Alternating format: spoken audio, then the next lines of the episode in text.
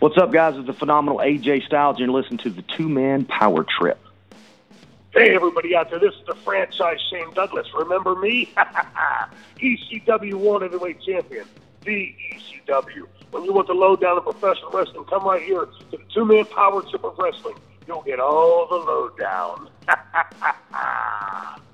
Well, guys, it's great to be on the on the show again. I appreciate you asking me back. It just you said you were going to pinch yourself. I didn't know it was that kind of show. Now, I mean, if you guys are in the privacy of your own home, if you want to do these things, but Chad and John, the two man power trip. That's uh, that's an awesome uh, name for yourselves. Good. How you doing, Chad? Hey, Johnny. Cool, man. What's going on? We're ready to go or what? Uh, this is Ricky the Dragon Steamboat. This is Scotty Riggs, and you're listening to the Two Man Power Trip of Wrestling. Hey, man, what's up, guys? This is Homicide. Oh, that's my homie, Homicide with a big homie club. Yeah, that would be it. Hey, this is David Penzer, and this is the two man power trip of wrestling. Well, thank you, thank you. Hear me, fear me. What's going on, guys? This is the seven foot, 330 pound DNA of TNA. That's right, my DNA is outer space. And you're listening to the two man power trip of professional wrestling. You know, I, I don't do many wrestling shows anymore, probably because I'm a bit ignorant. You guys probably know 10 times more than I do. Great talking to you guys. It's been your pleasure. They've worked in and around the wrestling business. They've studied thousands of hours of wrestling, and now they bring to you the greatest legends, Hall of Famers, creative minds, and both current and future stars of pro wrestling. They are Prime Time Paz and Chad, the two man power trip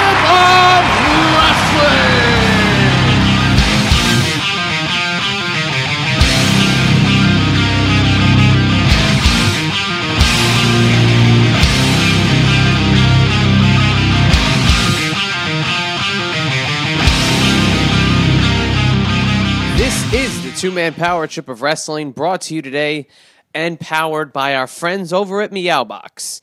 Meowbox is the monthly cat subscription box service that's full of surprises and delivered to your door every single month. And as always, please stay tuned a little bit later on in the show for a special promotion just for the listeners of the two man power trip of wrestling, courtesy of our feline friends over at Meowbox and Meowbox.com. A great relationship growing ever so mightily with every show that passes, and we love Meowbox. And please stay tuned a little bit later on for that special code courtesy of the crew over there at Meowbox. But with that being said, my name is Chad, and as always, I'm joined by my tag team partner, Primetime John Paz. And John, today on the show, it's one of those guests that you kind of pinch yourself and ask, Did I really just read that as I downloaded the two man power trip? And that is correct. You did. And the name on the marquee is Jerry McDevitt, the lead attorney for World Wrestling Entertainment and also a member of the K&L Gates law firm out of Pittsburgh, Pennsylvania.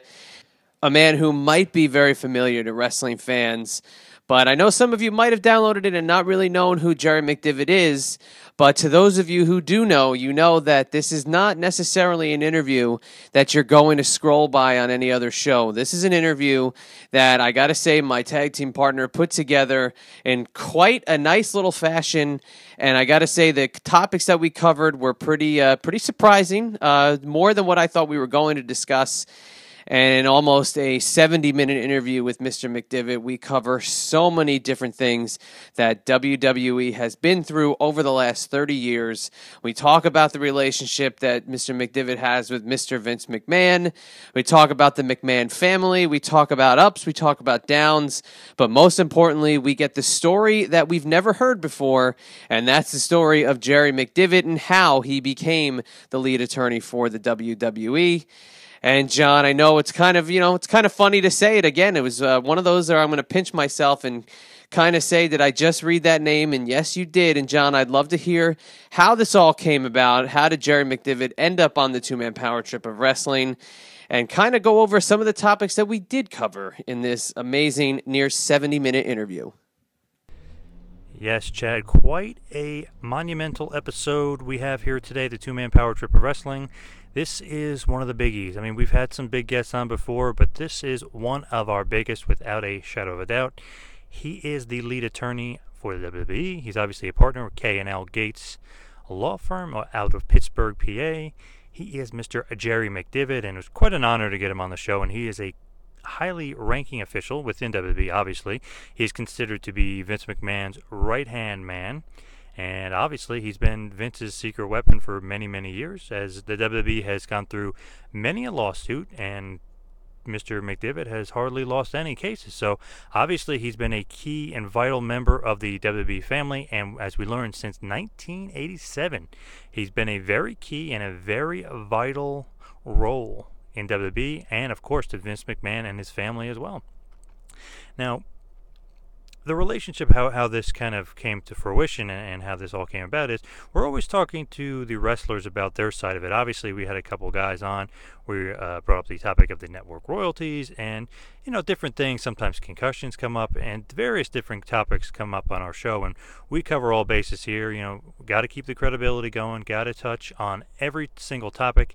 You can't leave anything out. So it's always good to hear the other side of the spectrum because, you know, we've talked to a lot of the wrestlers and we've even talked to some other lawyers, not from the WWE side of things. So I mean, it's always good to get the WWE perspective as well. And obviously, Jerry McDevitt would fit that bill perfectly. And originally, when I spoke to him the first time, it was just for a quote about the network royalties thing, and we kind of get into it, and we talked a few times after that, and uh, we decided to do an interview about it. I mean, we talked about a uh, myriad of topics, and it was just great to be able to get him on and him for to shed light on all these different lawsuits.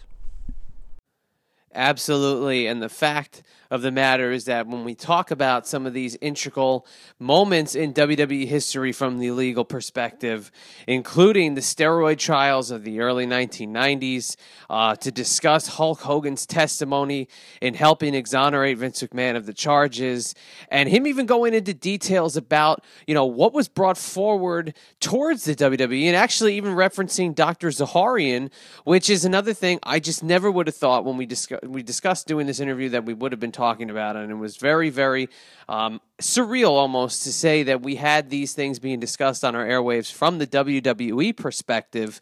But John, I think overall it's the honesty, uh, it's the candid nature of his topics, and actually getting to know what Vince McMahon is like from the inside looking out rather than the outside looking in. And of course, Jerry McDevitt would be one of the best people to go to outside of the McMahon family for that kind of perspective. But it's also cool to get that take on what he thinks of the McMahons going forward and talking about Shane and Stephanie and where he's seen them from when they were kids to growing up to what they are now in the business world and also the world of WWE. But let's stay with Vince McMahon. Let's talk about the candid nature of Mr. McDevitt's comments and telling us what it was like meeting Vince McMahon, what it was like getting to know Vince McMahon, and of course, what Vince McMahon is like today. And when honesty is the best policy, I got to tell you something. Jerry McDevitt gave us everything we could have expected and even more. Yeah, you know what? The, the thing here, Chad, that, that really I liked about the interview and really stuck out to me was he was very candid on every topic. I mean, he didn't do any quote unquote lawyer speak. It was just shooting from the hip and giving uh, good straight answers. So we really appreciate that on our show because we don't like to kind of skirt around the issue. We like to hit the issues here dead on, and obviously we've done that many, many times in our show through many of the episodes. But Jerry especially was very, very candid about the McMahons. And one person, obviously, who's possibly the most fascinating person in the history of the wrestling business would be Vincent Kennedy McMahon, the leader of the WWE. Obviously, right now we're looking at a fifth generation with Shane McMahon's kids and, and Stephanie's kids of the WWE. But I mean, we're talking all the way back to Vince's grandfather, Vince's father, and then, of course, talking about Vince himself. And who else to get inside the mind of Vince or to get some good, close personal stories about Vince McMahon, the leader of the WWE, then uh, Mr. Jerry McDevitt, who's been Vince's right hand man, like we said. So, I mean, we got some great Vince's stories, some like kind of, I guess you would say, behind the scenes Vince stories. I mean, we got a great story, I'll just call it the janitor story, about Vince, which really shows his uh, compassionate side, I guess you can say, or, or the other side of Vince that we don't see. And then we do get into a great topic of the the intimidating side of Vince, the uh, you know the side that people are scared of and, they don't really want to mess with.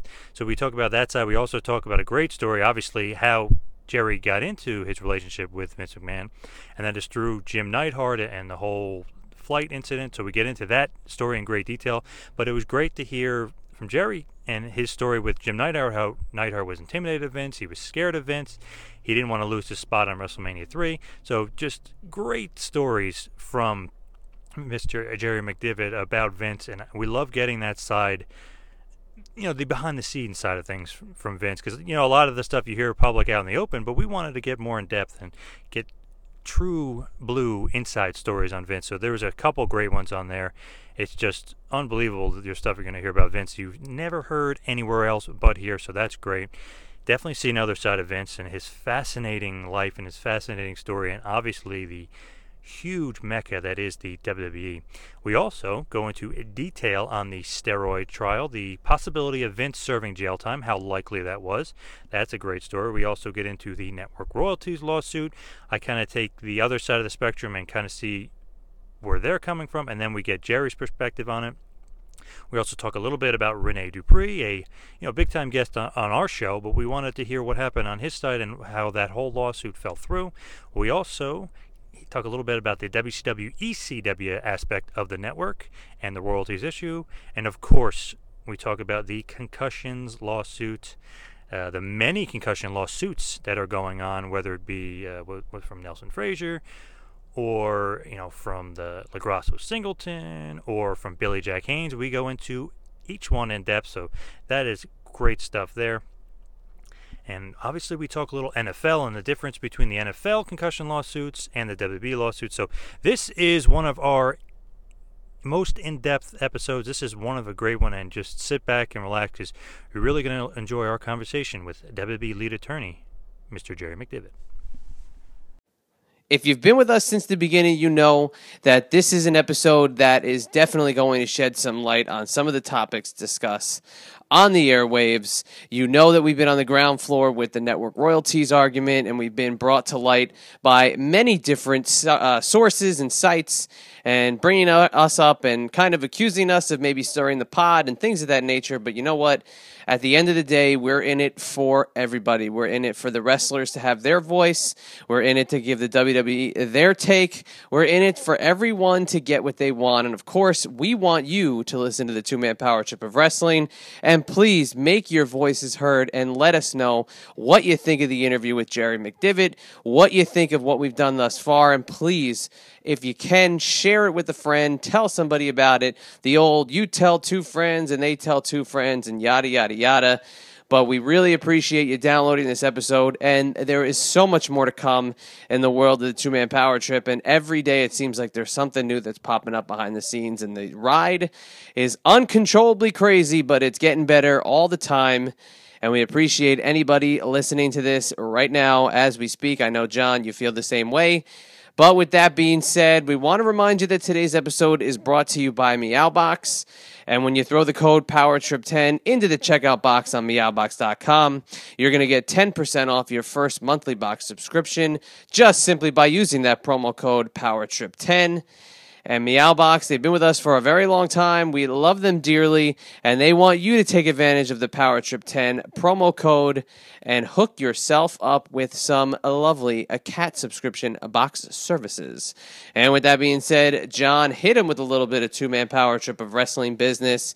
Tell them a little bit about the two man power trip themselves, but most importantly, tell them about Meowbox and Meowbox.com. Yes, Meowbox is back.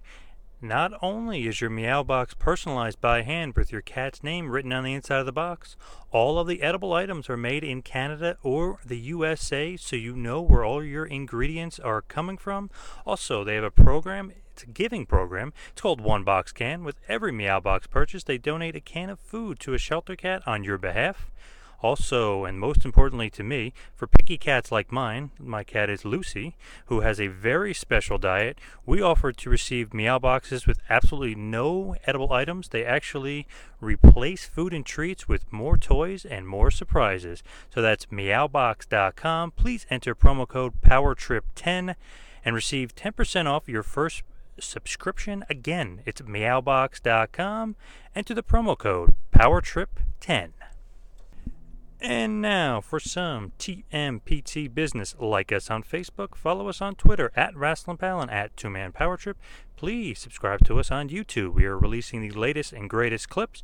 Also, subscribe to us on iTunes. While you're on there, please check out the feed for prior great episodes with the late American Dream, Dusty Rhodes, Jesse the Body Ventura, Mr. Wonderful Paul Orndorff, the phenomenal AJ Styles, the Demon, Glenn Kane Jacobs, the Lunatic Fringe, Dean Ambrose, Stan the Lariat Hansen, and many, many more. Also, please check out our website, tmptofwrestling.com. That is tmptofwrestling.com. You can now check us out on Google Play as well as Player FM and the I 95 Sports Network. For any bookings, please hit up our email, bookings at tmptofwrestling.com. That is bookings at tmptofwrestling.com for any of your booking needs. Also, check out our store on ProWrestlingTees.com. It is new and it is awesome. So please check it out as ProWrestlingTees.com. Also, while you're there, check out the Kevin Thorn page as well as the Mr. Wonderful Paul Orndorff page and the coming soon, the Buff Bagwell page. So please check that out on ProWrestlingTees.com. We are the two man power trip of wrestling, and we are creating a platform so you can learn about all the aspects of the business, not only for the, fran- for the fans, but for wrestlers alike. We have a wide variety of, inter- of interviews to choose from. We have Hall of Famers, legends, icons, current stars, actors, comedians, race car drivers, even wrestlers, of course, from the WWE, New Japan Pro Wrestling, TNA, ROH, WCW, ECW the Indies, Smoky Mountain, and so much more. We aren't your conventional podcast. We are not going to do what the others are doing. We like to stay true, we like to stay original, and we like to be different. And now, without any further ado, he is Vince McMahon's secret weapon. He is his right hand man. He is the lead attorney for the World Wrestling Entertainment. He is Mr. Jerry McDevitt. Please enjoy.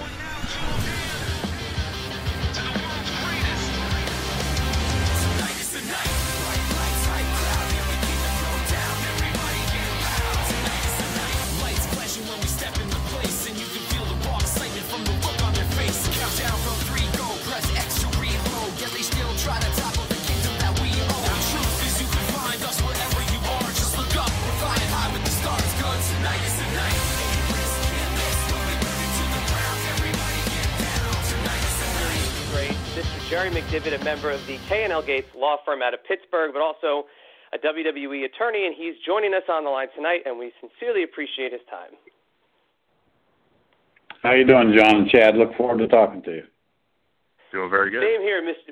Same here, Mr. McDevitt. No, we're absolutely uh, honored to have you on, and uh, it's kind of funny. Like I said, it's a name that uh, wrestling fans are definitely familiar with, but maybe not knowing your full backstory. And I think the most proper place to start is uh, when you began practicing law, did you ever see yourself getting involved in the crazy world of professional wrestling? Uh, no. Uh, my law firm at the time uh, was what would be regarded as sort of a white shoe law firm, which uh, tended to do uh, Fortune 500 corporate work. Uh, and uh, I, I, I think representing WWE would have been the furthest thing from my mind when I started there.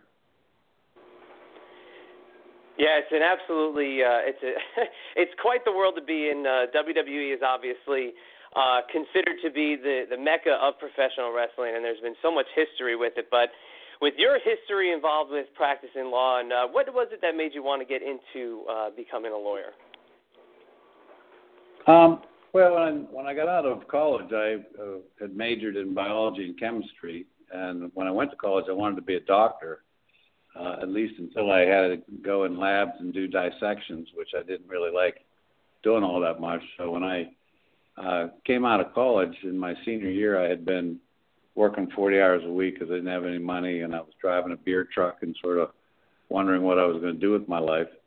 Uh, and started thinking about law school uh, when I got into a dispute with my landlord over uh, my security deposit. She wouldn't give me back my $250, which at the time was a lot of money to me. And um, so I went to the law library and sort of figured out a way that, uh, that if she didn't give me back the, the money, I could get double that amount, which I did.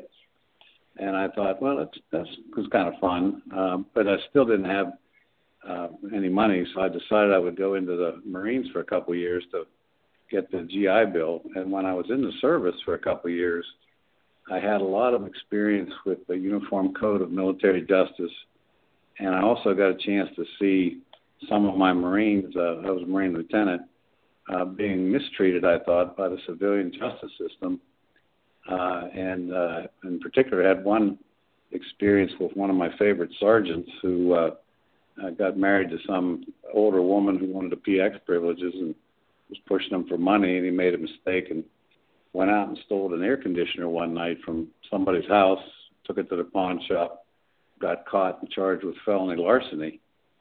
Couldn't afford an attorney and asked me uh, if I could help him. And I told him I'm not a lawyer, but let me see what I can do. So I went over to the law library and, and uh, started looking at law books and found out that felony larceny in, in North Carolina, which where I was stationed, was something like if you steal something over five hundred dollars. And so I talked to him and I said, "Do you have any idea what what the value of that was?" And he said, "No." And I said, "Well, do you know the name of the guy you stole it from?" And he said, "Yeah." Said, "Give me his name." So he did, and I called the man and introduced myself and said I was Lieutenant McDevitt and I was Sergeant Wicks, troop commander, and he wanted to make restitution. Could he tell me how much he paid for the air conditioner? And he told me something like three hundred dollars, which I immediately recognized. Then Sergeant Wicks was charged with something he didn't do. He, he committed misdemeanor larceny, but not felony larceny. There's a big difference between the two. One you go to jail for, one you pay a fine. So I was a little bit naive at the time. I thought uh, the prosecutor would want to know this, so I got the receipt, went down to the courthouse uh, with Sergeant Wicks, and asked to see the prosecutor out in the hallway. And I said, uh, introduced myself and said, "Look, you have this man charged with felony larceny. That's five hundred dollars. Here's here's the receipt for the air conditioner. It was only three hundred bucks." And I actually thought at the time he would be happy and would, you know, say, "Oh, gee, I'm really, really glad you, you found this out." But he he looked at me with his jaundiced look and he said, uh, "Lieutenant, are you practicing law without a license?" Which frankly pissed me off. Uh, and I said, "Well, I didn't think I was, but frankly, if I have to go get a lawyer, I'll take money out of my own pocket if I have to. But you're not going to railroad this guy for something he didn't do. So it's your choice what you want to do."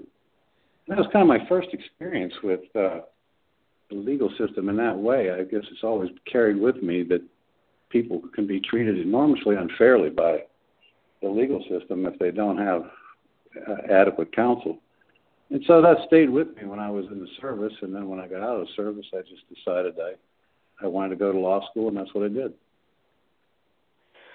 How was your day-to-day experiences serving in the Marine Corps? Uh, especially, you know, I'm sure uh, at the time, you know, you weren't um, really uh, knowing what was going to be ahead of you, but preparing yourself for what your post Marine Corps life would be.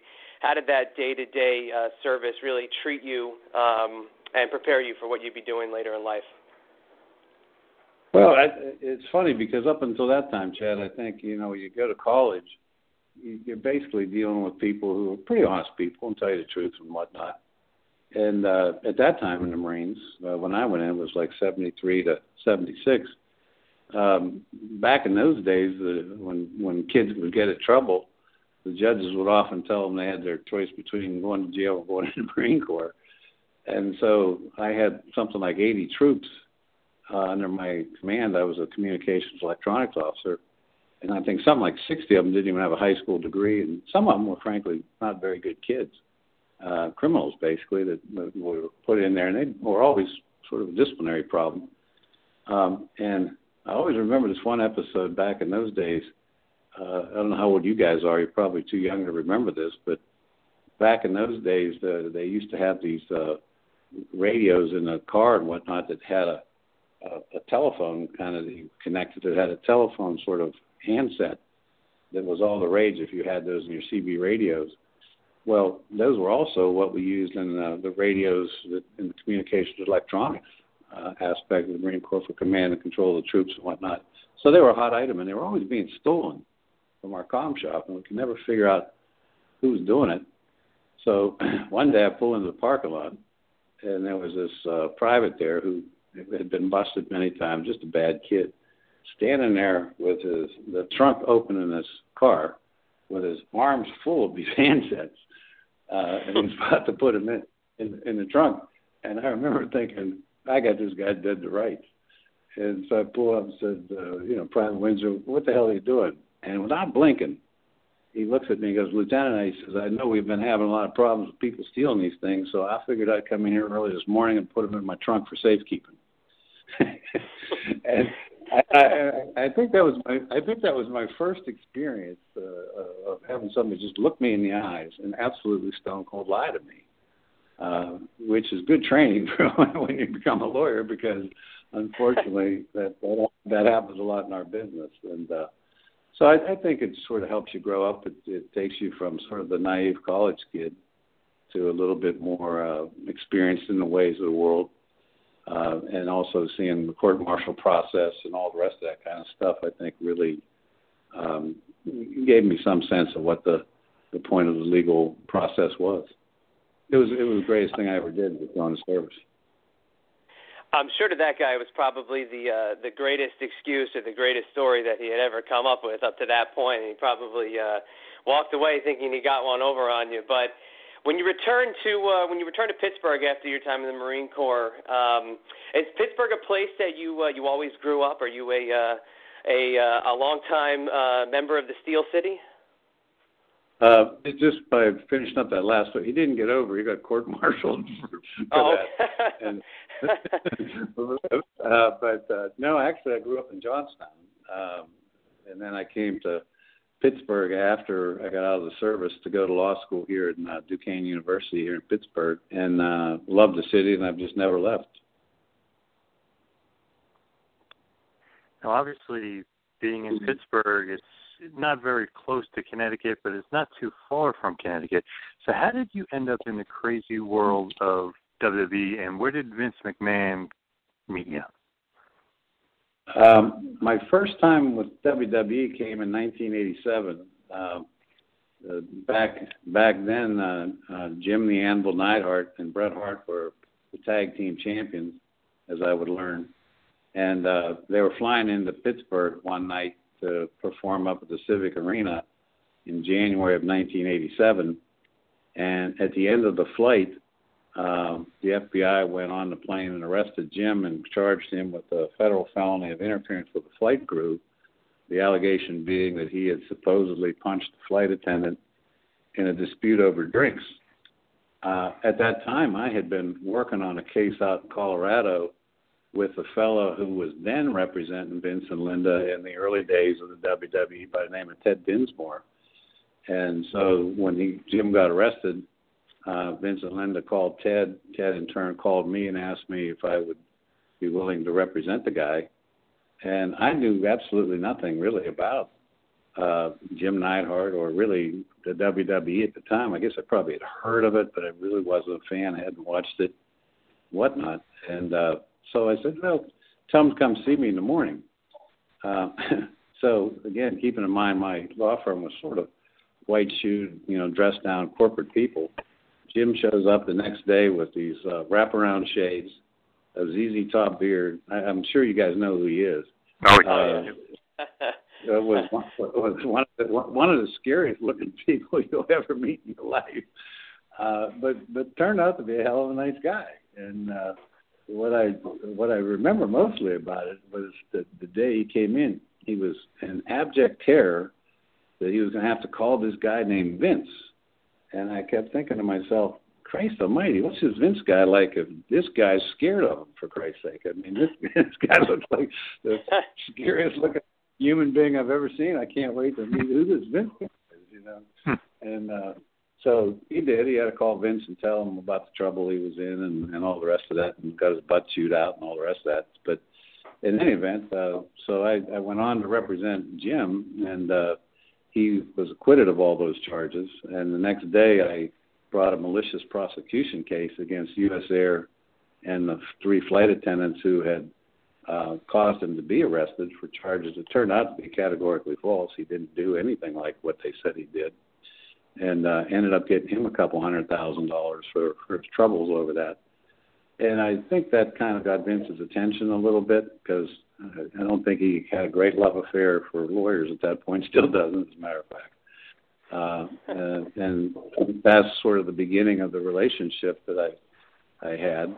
Uh, from from there, shortly after that, there was uh, in the Middle District of Pennsylvania uh, a federal grand jury uh, in the late '80s started looking into the affairs of the Pennsylvania State Athletic Commission doctor, a fellow by the name of Dr. George Zahorian. Um, back in the late 80s, uh, and actually throughout the 80s, under federal law at the time, it was not a crime of any kind to possess or use anabolic steroids for any purpose, whether it was for bodybuilding or performance enhancement or anything like that. And in late 1989, they passed a law which went effective in 1990, the first time making it a federal crime to possess or use steroids for other than medicinal purposes. And so the government was using Dr. Zahorian, I think, to try to uh, get a high profile trial uh, to advertise, if you will, this change in the law about anabolic steroids. And Dr. Zahorian, as, as matters turned out and was later learned, was essentially selling steroids to just about everybody. Uh, uh, people at Penn State, prison guards, prisoners, and also uh, a couple WWE performers, including Hulk Hogan. Uh, and so I got involved in in that grand jury when it was going on, sort of monitoring what they were doing to see who they were going to bring charges against. Uh, and at the end of that grand jury, they, uh, when they were nearing the point they were going to indict Dr. Zahorian, they announced that they, the last witness they were going to try to bring to the grand jury was going to be Hulk, which was obvious they were doing only for publicity purposes. So I, I indicated to them at that point in time that I would represent Hulk in connection with uh, their attempts to drag him through what uh, Dr. Zahorian had done when Hulk and nobody else had done anything illegal and I, so I represented uh, Hulk in that situation. Uh, ended up uh, making an argument to the judge that, it was illegal for them to, to do that for various reasons, which he agreed with me on and quashed their attempts to drag Hulk through that trial as a witness and whatnot. Uh, and Zahorian ended up getting convicted uh, of various different offenses. Uh, from that premise, which occurred in late 19 uh, 80, 1990. Then there was a second investigation up in the Eastern District of New York in the early 90s that uh, then ended up, you know, was just an ordeal like none I've ever seen, where uh, this uh, ambitious prosecutor up there uh, just was basically legally stalking the company, looking for anything he could to try to wreck the lives of the McMahons and put the WWE out of business. Uh, and I represented them throughout that, including the eventual trial uh, that uh, uh, resulted in acquittal of all charges. And that's sort of, in, in narrative form, how my relationship with the WWE got started and got underway. And then after after after the criminal trial, I mean, you you go through stuff like that, you form kind of a lifelong bond with the people that uh, you go through that with, and uh, I mean, we've just been very close ever since. Absolutely, because you know you you definitely you know you saved his butt a bit. Obviously, you know you kind of saved Hogan a bit, and you know the the thing is people always say you're kind of Vince's secret weapon. You know you're always getting this guy out of trouble and that guy out of trouble. But how close was Vince to serving jail time? Because we had Jerry Jarrett on the show, and he was talking about how you know, Vince at that point was bringing him in to possibly take over just in case things went south. Well, to be honest with you, I don't think he was ever close because the charges were so ludicrous uh, that I was I was pretty confident that I would be able to defeat them. But you never know for sure because I mean we had a lot of strange circumstances. We had a judge uh, who was 85 at the time of the trial and uh, had been a very uh, notable judge and had a wonderful career. And I, I certainly don't want to say anything that uh, demeans his memory, but the reality was that he would vacillate between lucidity and senility in the middle of the trial, uh, which is kind of a scary thing to to see when your liberty is at issue. But the, the charges that they had brought uh, were so ludicrous that uh, I, I was confident that if even if um, they could get a conviction, which I didn't think they could, that I would win on appeal. Uh, the charges were these cockamamie charges because there had been nothing done illegal. As I said to you, the, the fact that uh, wrestlers had used steroids in the 80s violated no federal law. So they concocted this charge that they called uh, basically a conspiracy to defraud the Food and Drug Administration in its attempts to regulate the distribution uh, and manufacture of anabolic steroids, which was a farce. We never dealt with the FDA. You can't defraud a government agency that you never deal with. Uh, and it was just a trumped up charge that, that, frankly, gave me a chance to put the FDA on trial for for what its attempts to regulate steroids really was. And I ended up in that trial. I, I basically, what I did for two years, I just learned everything you could ever learn about steroids from how they were made to who manufactured them to how the government approved them. Uh, I, I knew more about anabolic steroids by the time I went to that trial, probably than any doctor on the face of the planet Earth. Uh, and I used that knowledge to demonstrate the utter hypocrisy of the government charging anybody with defrauding the Food and Drug Administration because the Food and Drug Administration had been knowingly permitting uh, some of these manufacturers of anabolic steroids to sell them to the people after they had determined they were not safe and effective for human use. Um, and I showed that to the jury, and it just appalled them. Uh, and, and so they, we didn't even call a witness. I just all I did was cross-examine the people that the government brought in as their witnesses, and the jury didn't have any problem acquitting of all charges. Hmm. And you mentioned a little bit before you said, you know, you and Vince had a great bond. Obviously, you know, you did your job very, very well, and obviously he was very happy with that. But what is that bond like? What's the relationship like with Vince? Like, how how would you describe Vince, the person? Because everyone always sees, you know, Vince TV, Vince, even Jim Neidhart, Vince, the intimidating boss. How would you describe Vince?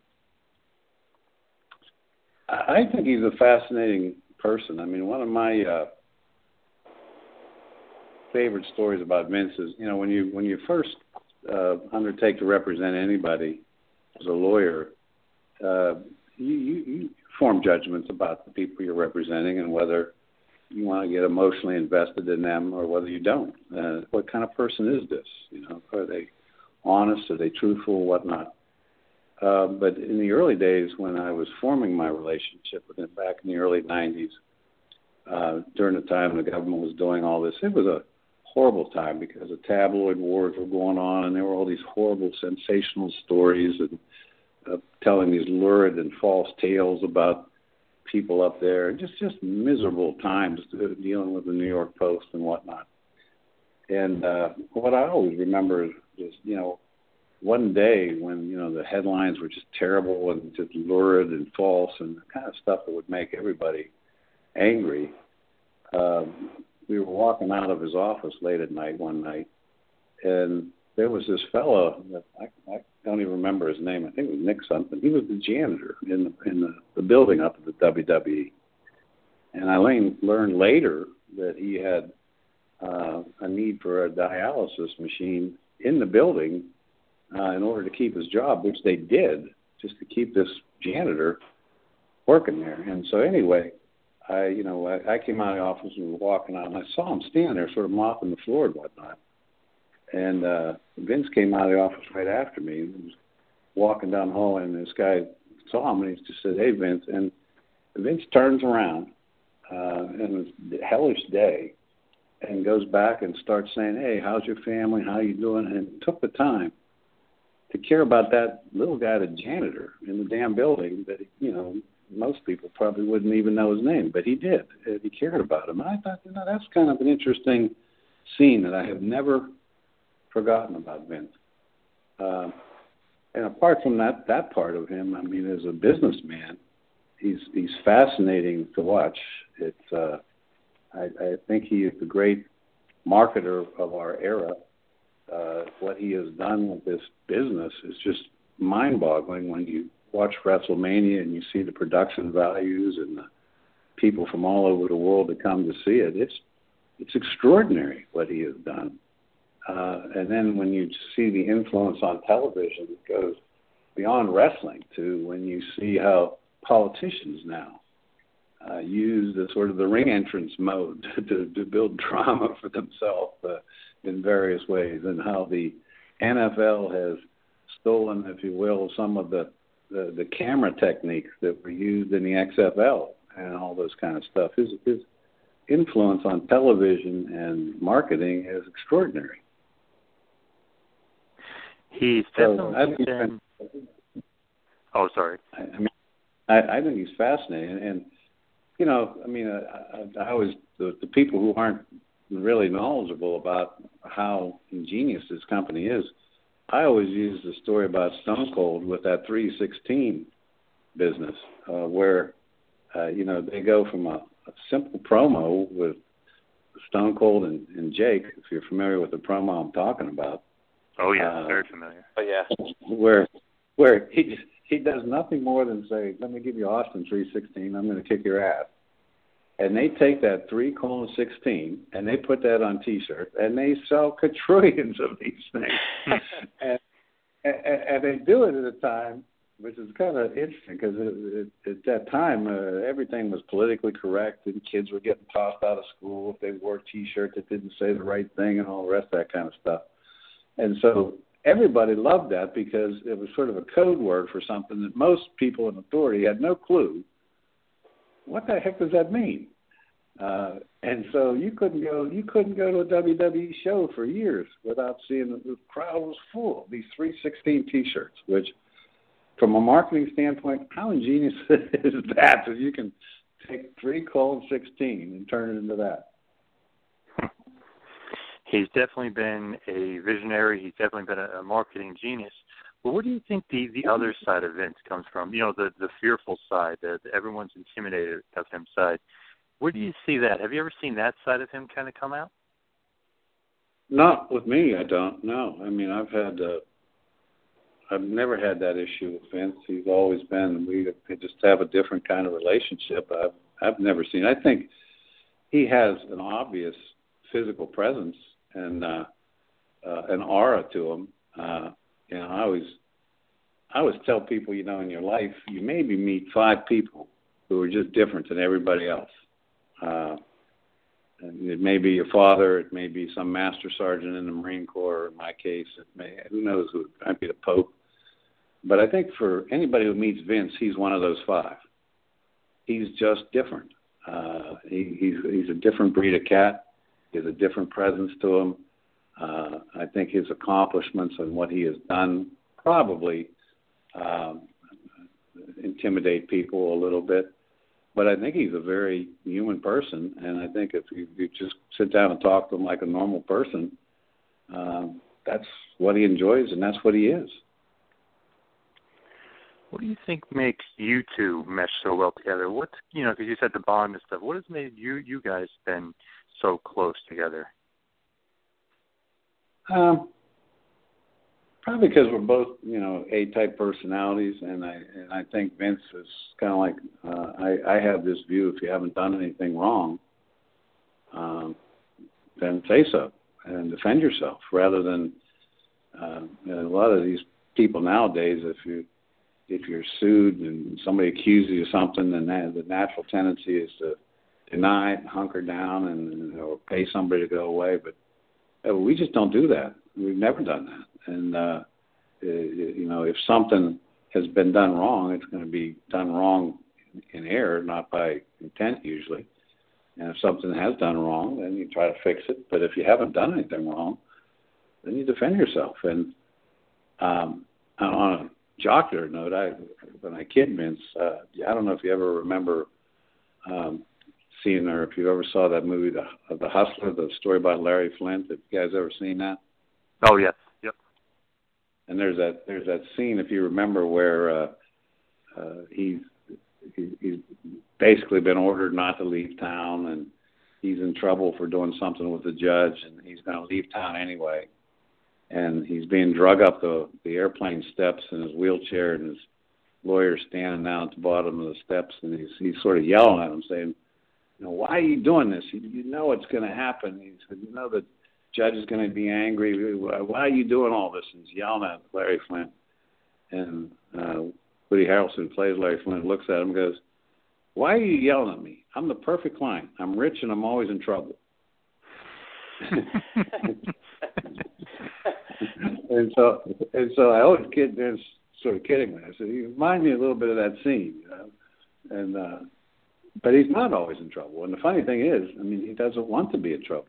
Wants his business to be run uh, without legal complications, and mostly most of the time, it is. I mean, it's been a pretty smooth road uh, most of the time, with some some bumps we had to get over with uh, Ted Turner and his attempts to try to put the company out of business and uh, the Parents Television Council, and some of those kind of things. But in, in the main, uh, you know, it's a very professionally run organization uh, and with some great executives and great talent that uh, support the organization. Do you think when things like that happen with the PTC and Ted Turner, do you think that Vince takes that very personally, and you know he kind of takes the personal vendetta that you know that, that he's not going to take that, that he's not going to lose? Well, I, I wouldn't say it was vendetta. I mean, I think he's a very principled guy. I mean, uh, when Turner was doing what he was doing, there was no question that uh, Turner was, you know, targeting the company and and trying to put them under, uh, and was taking the uh, intellectual property of the uh, WWE, which was their stock and trade, uh, and when you get to the PTC, there really wasn't much question of what they were doing was incredibly unfair and defamatory, as was eventually shown by what we proved in that case, and they're ended up paying us millions of dollars for what they had done and issuing a very public retraction for the kind of things they had been been saying. Uh, so I think what makes them different in those situations is not uh, that he reacted. I mean, I, I think that that's that's Vince. I mean, most people in those kind of situations might just say, "Ah, heck with it," you know, I'm not gonna, I'm not gonna bother. But he didn't. He wanted to uh, to make it right. And you know, when we got into WCW, we found out all kind of things about what they were doing, and and, and created some uh, interesting law that uh, basically holds that the characters that the WWE created and and depicts in these copyrighted works that it, owns and possesses uh, is really no different than Batman and Superman and the other characters that you see, and they're entitled to intellectual property protection such that you know you can't just take, for example, the Razor Ramon character or the Diesel character or those things that uh, the company had created and just steal them. Uh, it'd be like stealing the Batman or Superman. We got legal precedent that, that protects the company from, from that kind of action. In that instance, where that was a, a very uh, public um, revelation that uh, WCW at that time was trying to portray, you know, the Razor Ramon and the Diesel characters, do you put any onus on the performer themselves for not? uh, you know, having the sense to uh, maybe uh, shed the character, or is that something that WCW as an organization would have been fully responsible for? Uh, I think it was WCW. I mean, look, Scott and and uh, Kevin are you know back in the fold of the WWE. You know, it's been a long history. They were very talented performers. Uh, you know, and uh, it's hard to blame them uh, if you have somebody like a Turner coming and throwing the the money at them that he was throwing at them, uh, to not take it, uh, not go along with it, uh, that they would really have to be reliant upon the organization to tell them what whether what they were doing was legal or not legal. Uh, so no, we don't. I don't blame them. I, it was all we think it was all orchestrated at the highest levels of of Turner. And the fascinating thing about it all was that in the end of the day, you know, if you don't if you don't do the right thing, it ends up hurting you. And in the end of the day, after all said and done, they ended up paying us an awful lot of money uh, to settle that lawsuit, and then that money in turn was used a couple of years later to buy the assets of WCW. So it didn't help them much in the long run, and uh, in, in the end, uh, WWE ended up owning the film library, uh, uh, among other film libraries that they now have to show on the network.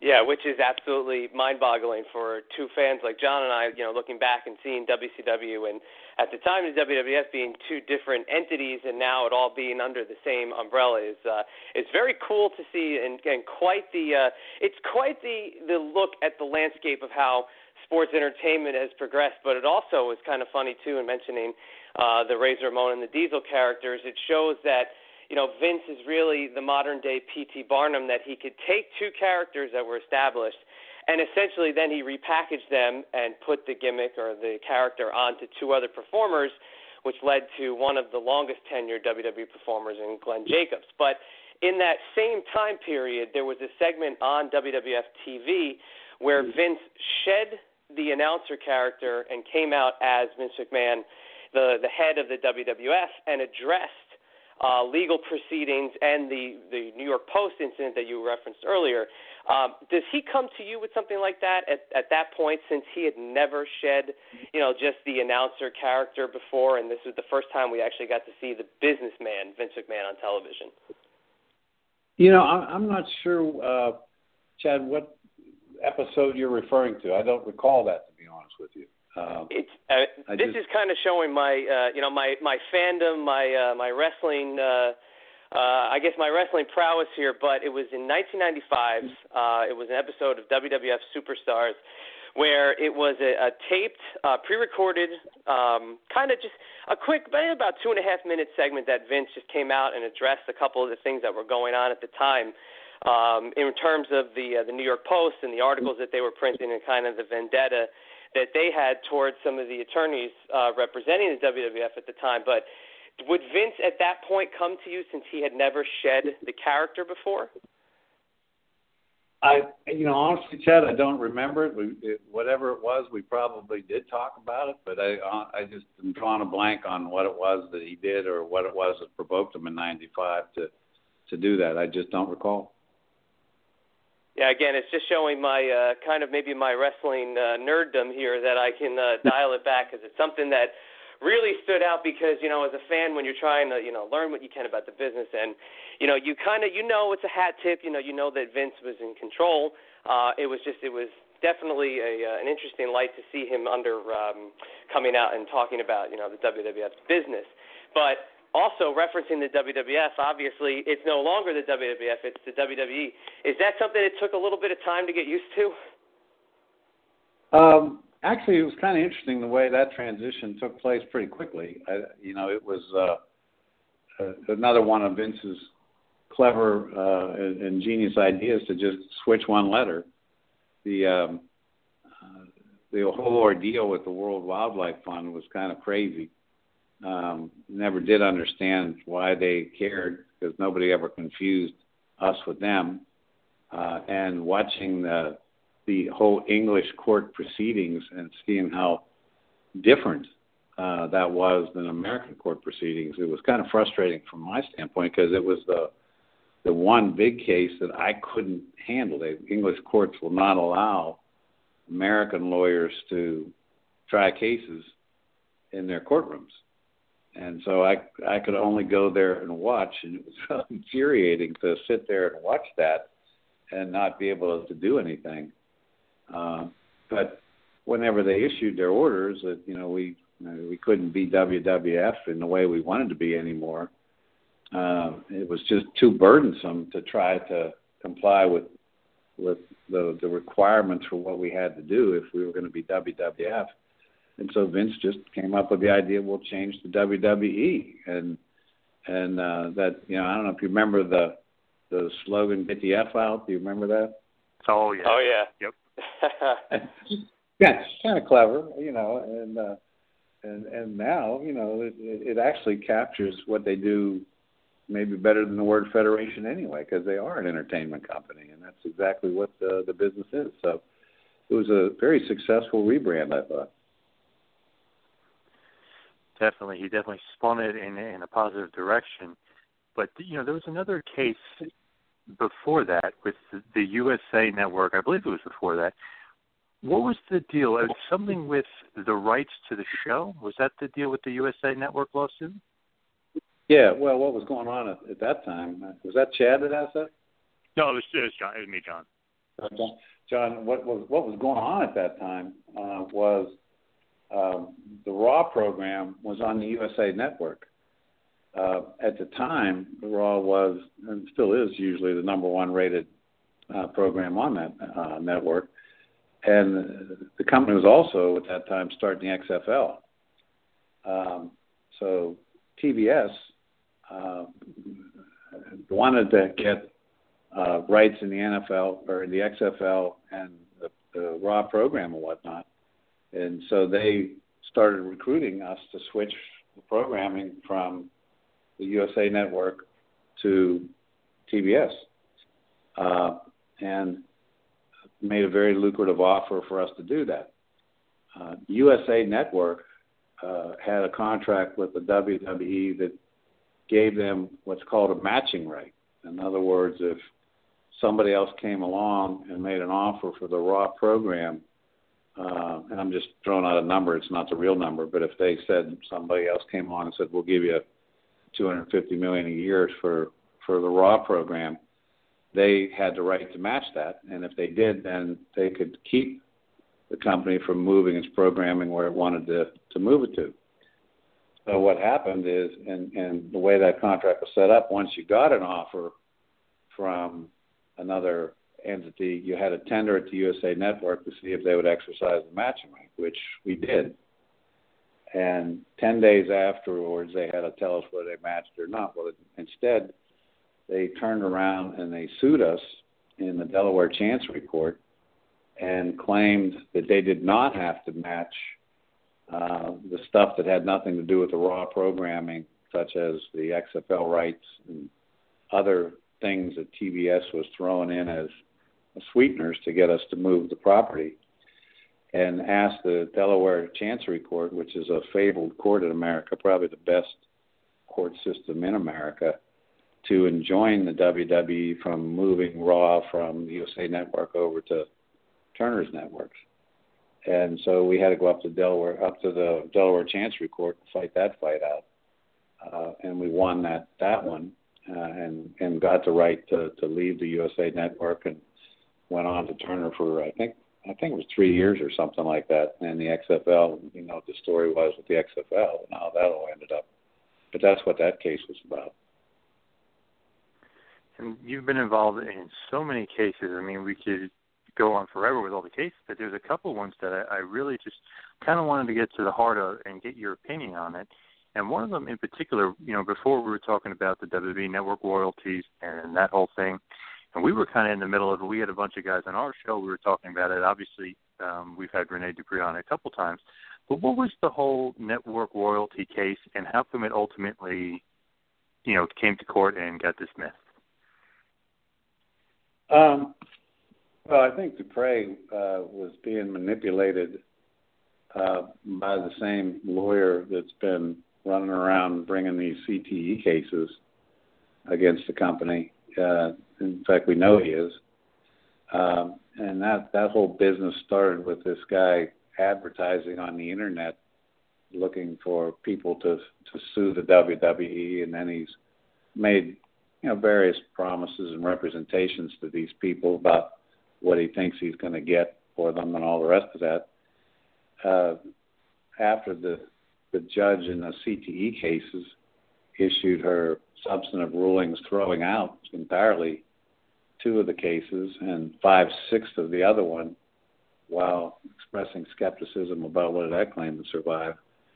Shortly after that, uh, we believe he uh, got Dupree to to bring this royalties case as kind of a way to deflect attention from what was happening uh, in the other cases, uh, knowing full well uh, frankly, that Dupree's case couldn't go anywhere. And as matters turned out, uh, evidently didn't even tell uh, the, the lawyers that he recruited to bring the case and hide his own involvement uh, that Dupree had signed not one but two contracts that prohibited him from bringing such claims. Uh, and as soon as the, the lawsuit was was brought to my attention, uh, I uh, sent an email. I think the night they filed it to the lawyer in Chicago. Uh, that you know, Dupree would not have any lawyers in Chicago. He's from Canada. Uh, he was steered there, so I, I brought this to the attention of the Chicago lawyer and said, "Look, I, you know, I assume you uh, don't know this uh, because any lawyer who saw these documents wouldn't bring this lawsuit. But here's uh, here's what your client signed, and as you can see, uh, it absolutely prohibits this lawsuit that you brought, and I would demand that you withdraw it immediately. Uh, and he wrote back saying, you know, very professionally, thank you. Uh, I was not aware of this. I will look into it. And I'm sure he did. And, uh, and as, uh, as the evidence shows, he then withdrew the lawsuit, which was, which was the only proper thing he could have done, frankly. Could not have continued the lawsuit uh, at all uh, once I brought that to his attention. And Dupree would have known it too. I mean, it was all designed, I think, to create some negative publicity for the company and see if they could uh, maybe get uh, somebody better than Dupree to bring such a lawsuit, just kind of trolling, if you will, for plaintiffs. Now, with this whole thing, how does that differ from the, the Doug Somers case and the Gilbert family case? Well, I don't think it does.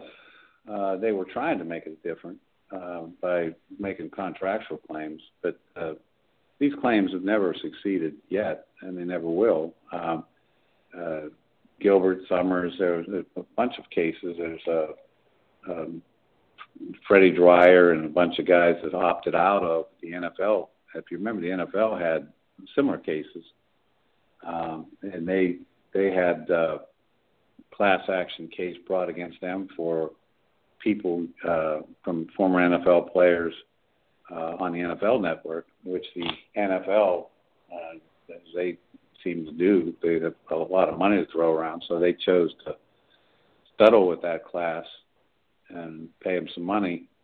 Uh, but uh, a couple guys, including Freddie Dryer and the rest, uh, I think about 12 other guys, opted out of that class and brought their own lawsuits alleging that the NFL owed more money, I gather, than what they would have gotten through the class action settlement.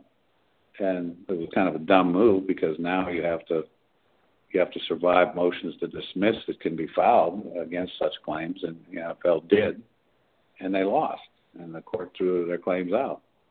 Uh, um, basically, the way the law works on this stuff pretty simple. I mean, we're the owner of the copyrights of all of these things. WWE is the sole and exclusive owner of the copyrights. Federal copyright law uh, rewards, if you will, uh, the people who make the investments in creating these copyrighted works, who go out and hire the talent and the audience, or the stadiums and the cameras, and you know all the expense of creating these films, with exclusive rights uh, of display, reproduction, and sale. And so uh, when these people come in and say, well, you know, I'm you're being unjustly enriched, uh, and I'm not getting any of this money. The the defense is always federal copyright law gives us the exclusive right to do it and preempts any of these state law claims that you're trying to assert that would burden our rights of ownership, and they get thrown out every time. Uh, I, I'm not aware of any that have ever succeeded and gotten past uh, the preemption argument when they try these state law claims.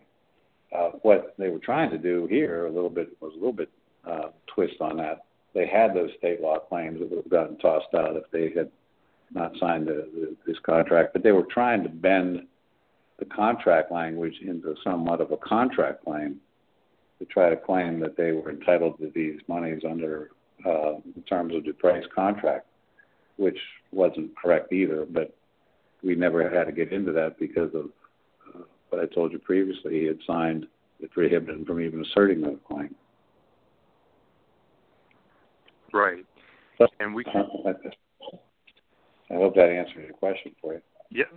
And what's interesting is because we were talking about the network and we're talking about how WCW is on there, and obviously it's great. You get all this footage, you get all those stuff, and then there's ECW on there as well, and there's many other leagues.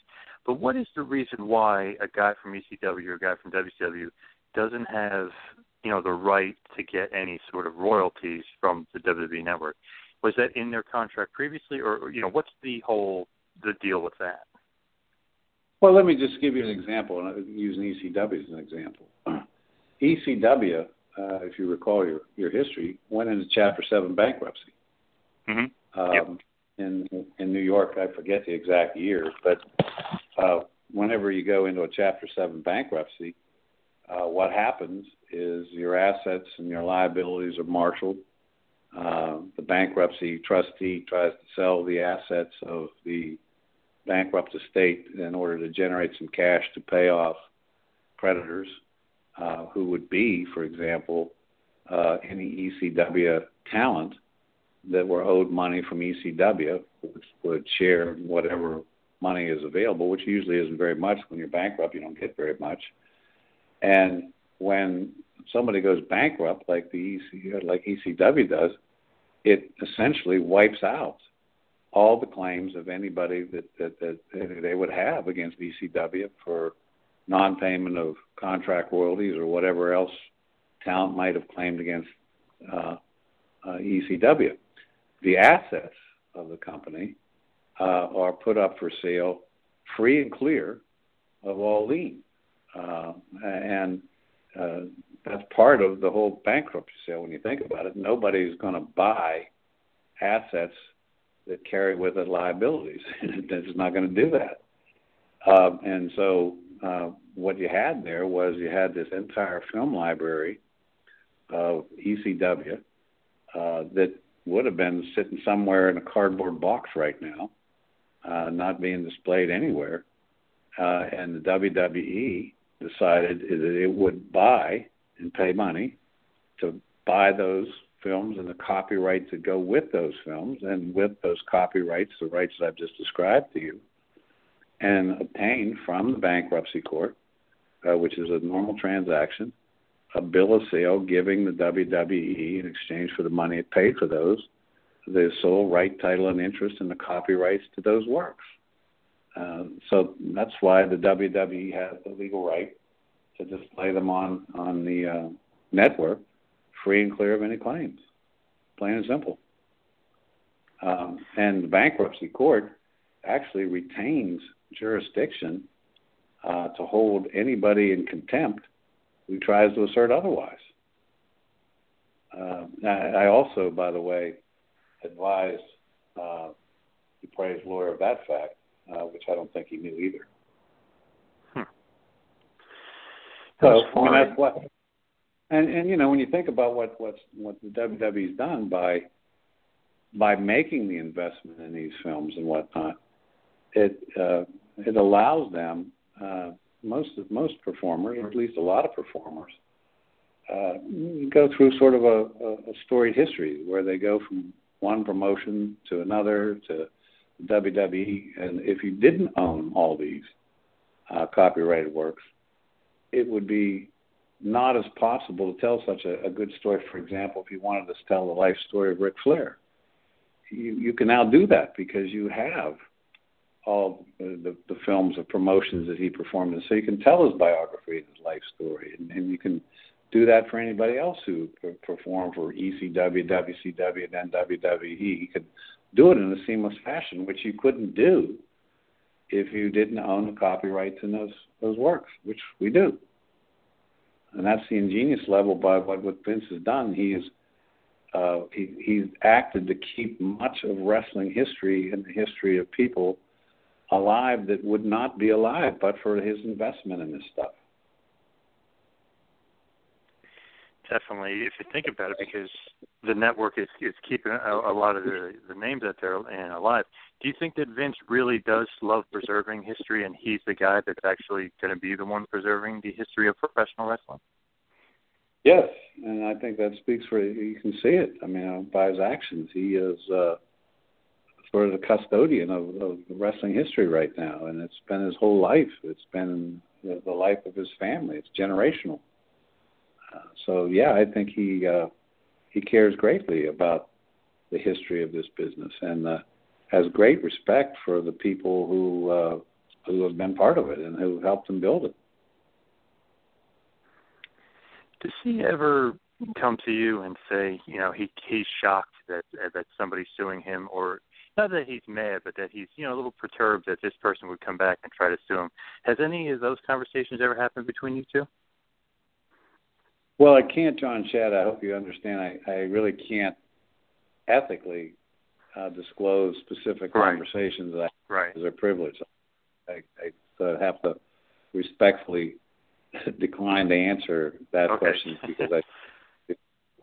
I guess I was just thinking about the, the Billy Jack Haynes case and, and all the stuff that he said, and the you know all the crazy things that that he did, whether through his Facebook page or whether through video. What was your whole thought process on Billy Jack Haynes being the the basically lead guy to sue for the concussion? Well, Billy Jack Haynes, I mean, he he goes all the way back uh, to the late '80s, early '90s. I mean, he was doing the same stuff then. Uh, everybody in the business knows uh, what he is. Uh, the idea that uh, this trolling campaign where you were sort of where this Kyros fellow was out there looking for people to sue uh, the, the best you can come up with is a Billy Jack Haynes uh, to supposedly put forward as uh, he's going to be a representative of a class representing all people who ever performed for the WWE. Do you really think for a minute that people like Rock and Stone Cold or uh, think that, that Billy Jack Haynes is somebody they want representing their interests? I mean, it's, it's ridiculous. Uh, and, that's that's basically what he would be doing in that situation. And uh, it was it was he was really doing the same thing with him as he just tried to do with the prey, and that it was make some very sensational charges uh, that were false from from the minute they were made when they were made. We we got on the phone with them and said, you know, these charges that you have made are false. You know they're false. If they're not withdrawn, we're going to seek sanctions against you. Uh, they quickly withdrew much of what they said there that was absolutely false. They have continued to do the same thing, however. In fact, in the uh, recent opinion that the judge issued uh, dismissing Haynes' claim, and dismissing uh, the, the claims of McCullough, Sakoda, uh, and, and Matt Wiese. Uh, she actually made findings that they have made false allegations in the lawsuit and noted that there are sanctions motions pending against them, and went on to describe how uh, they have made these these just totally inconsistent and sometimes incomprehensible allegations throughout this litigation that they have brought. So, uh, you know, uh, Billy Jack Haynes is just being used. He'll never see one penny for anything, uh, and it's sad, frankly, to see people that uh, maybe are down and out and don't have much money fall for this line that well, there's there's going to be some pot of gold for you at the end of this rainbow when there's not going to be. And also there was the LoGrasso, the Singleton LoGrasso case, which I believe was several cases brought up by them, correct? Um, that was the second case they brought after after they brought the one out in uh, uh, Oregon, um, and brought to their attention that Oregon has a lot of uh, laws against what they were doing. They they went searching for another set of plaintiffs, and so they found LoGrasso and the Singleton kid, and then uh, they brought that one in Pennsylvania, which was the wrong place. So again, I had to point out to them that these guys had all signed contracts whereby they agreed to litigate any claims in Connecticut, Uh, so those claims were transferred to Connecticut. Uh, then once they got in Connecticut, uh, they realized began to realize that Connecticut law weren't too much for their liking, so they brought a third action out in California where they tried to hide uh, who was involved in that and from a lawyer standpoint uh, for on behalf of McCullough and Sakoda and Wiese, again in violation of forum selection clauses that required the case to be brought in uh, Connecticut. Uh, that federal judge, as as did the federal judge in Oregon, as did the federal judge in Pennsylvania, as did every federal judge so far, ordered against them and ruled that these cases had to go forward in Connecticut. And so that's how they all got to Connecticut. Uh, they also brought one down in Tennessee on behalf of uh, uh, Mabel's with, uh, and another one down in Texas on behalf of the former girlfriend of Matt Osborne, uh, again in violation of uh, contracts that said those would be in Connecticut. Those federal judges also transferred those cases to Connecticut. So they've lost every motion so far, frankly. Hmm. And the Nelson Frazier case with his, um, his, you know, his with his wife, that was a part of the same. The same people were involved in that case as well. Yes, same lawyer. Hmm. Now, as I start to wind it down here, I, I was very curious about the the Benoit thing with Stephanie McMahon. What was the outcome of that, and what was that lawsuit about? I'm I'm not sure what you're referring to with Benoit and Stephanie. I guess she had made comments, or they said she had made comments about concussions, and it, they somehow linked it to the to Benoit. The, I guess around the Benoit case time. Oh no, you mean in the in the CTE cases? Yeah. No, what yeah, oh, yeah. Uh, yeah, what no, what they uh, what they they did, and the judge actually this is another point the judge found is that they have repeatedly mischaracterized Stephanie's role, uh, and and and noted after saying so that there were sanctions motions pending about this. Uh, what they tried to do is they they were trying to come up with uh, a storyline, if you will, that mirrored the NFL. Uh, and and what what got the NFL in in uh, trouble in its cases is a much different situation than exists anywhere else. The NFL, the the allegation against the NFL was that it had had for years uh, this this committee, uh, the traumatic brain injury committee, headed by a rheumatologist, not even a neurologist, who uh, had actually published in medical journals and whatnot um, a bunch of so-called junk science, whereby uh, they were postulating that there was no harm in going back into an NFL game uh, on the same day you got a concussion, for example, and that uh, uh, there was no indication that repetitive head trauma would cause you any kind of long-term problems, and things that arguably uh, misled all the players as to the safety of continuing to perform after they had gotten a concussion, affirmative acts and stuff like that. Well, we never did anything like that. We never had any publications that anybody put out or anything like that. So they were trying to concoct, if you will, uh, out of whole cloth, some nonsensical allegations uh, designed to show that the WWE did something that misled these people.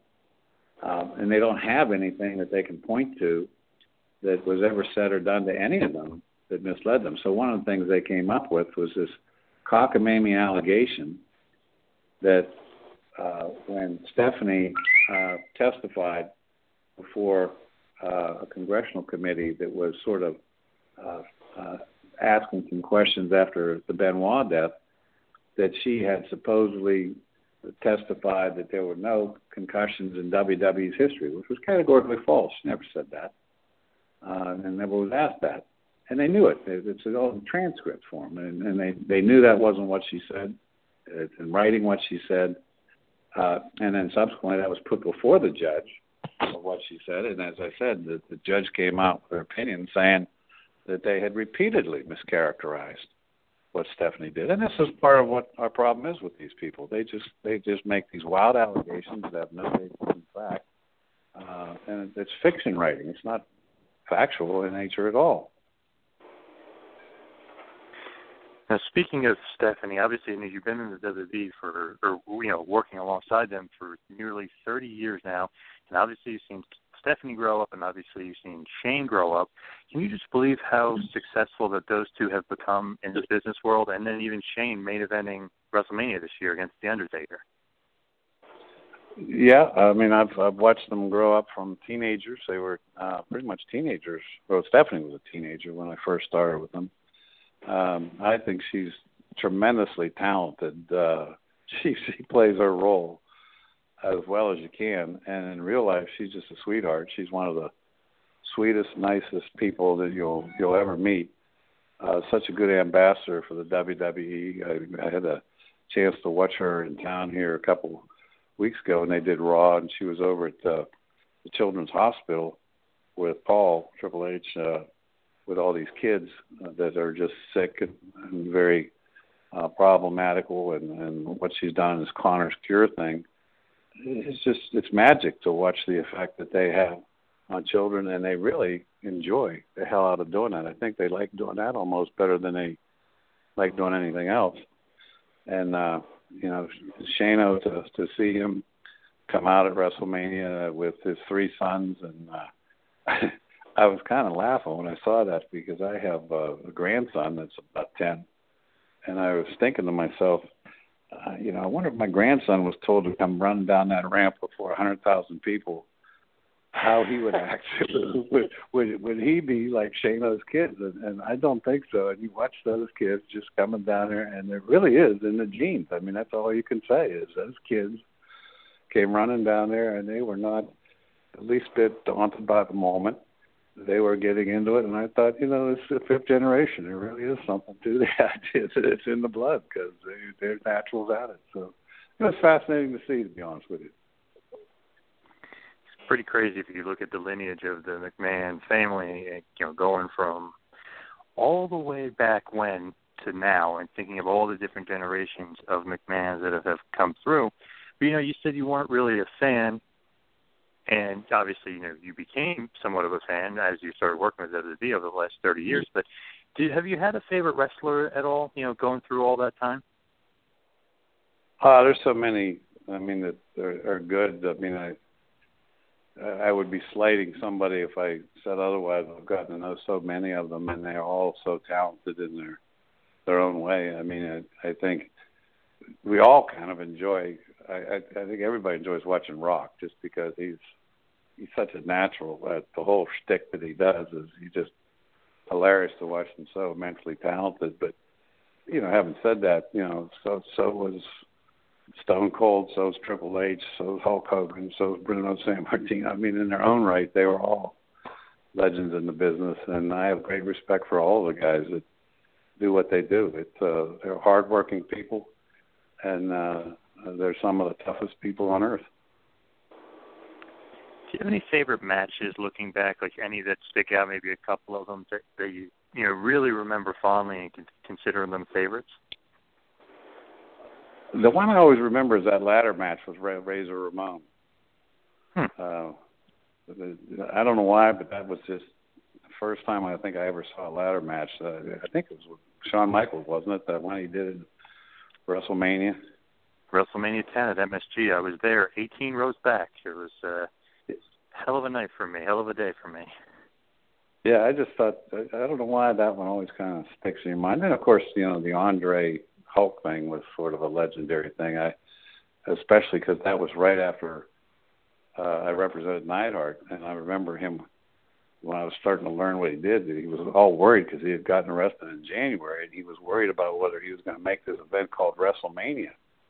And I said, "What the hell's WrestleMania?"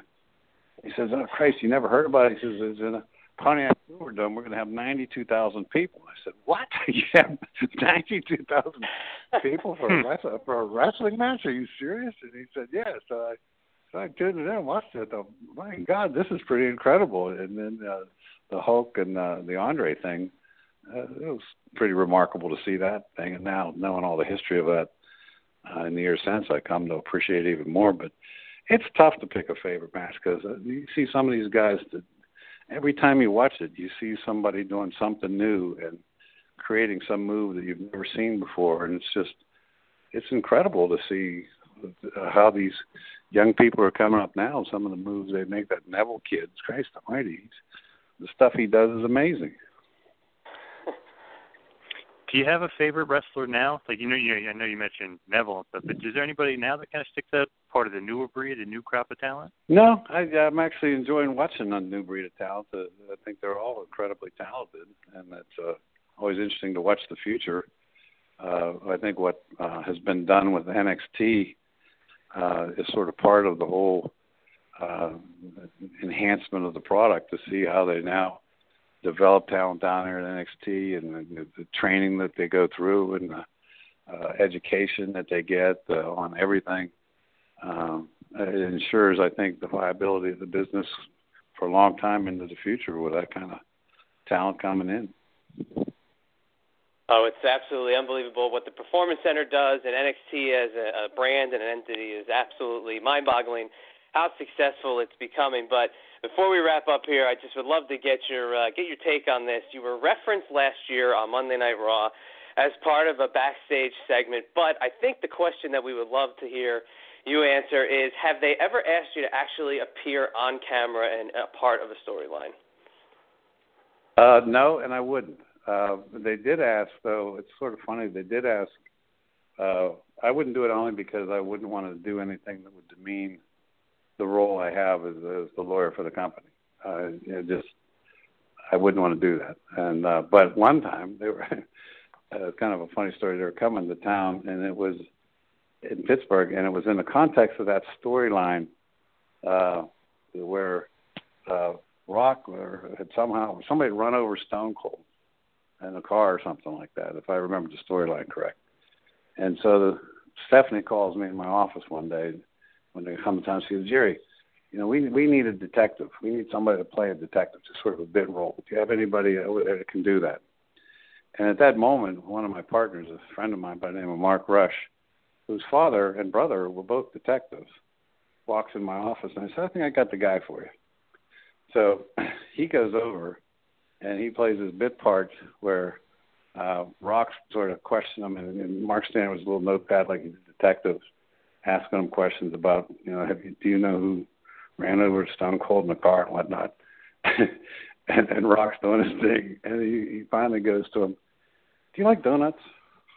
And Mark and, and and Marco's you know playing role, yeah, I like donuts. He goes, well, let me tell you what you can do with those donuts. Then he goes and stick. You can stick them straight up your candy ass. You know the whole thing. Well, so so the next the next morning when Mark came to work, uh, there were donuts all over his desk at work, and and he he and, and he literally he could not walk down the street of Pittsburgh for a couple of weeks thereafter, where people weren't pointing him out saying, "Hey, there's a detective," you know, and it was amazing the number of people who who recognized him just from that little bit part he did on the show. So I've had partners did it, but I haven't done it myself. That's fantastic. What a great story to end on. And before we let you go, what we love to say is we either ask, you know, where do you see yourself in five years or what's your legacy that's left on the business? But Mr. McDevitt, what would you say your legacy is in terms of the pantheon of WWE history? I, you know, I would say it's just been a great honor to represent them. I, I love the company. I love what they do, and I love its people. Uh, it has been a professional dream and challenge to represent them because you have to uh, know a lot of different law, uh, be able to try a lot of different cases, and it has been uh, a labor of love. I genuinely have enjoyed every minute of it. Exactly, and we enjoyed this. And actually, you know, I, I actually wanted to mention too uh, with that legacy uh, and the fact that you mentioned the Pontiac Silverdome and WrestleMania 3, that this past year at WrestleMania, to go over a 100,000 fans was something that I think that every fan could kind of smile at. And obviously, you saw it evolve from WrestleMania 3 through some crazy times and all the way to this year at WrestleMania. And it was our pleasure to speak with you this evening, and we really sincerely appreciate your time. Anytime. I enjoyed it, guys, and good luck with your podcast. You're doing great work. Thank you very much. Thanks for listening to the two man power trip of wrestling. What the world is downloading.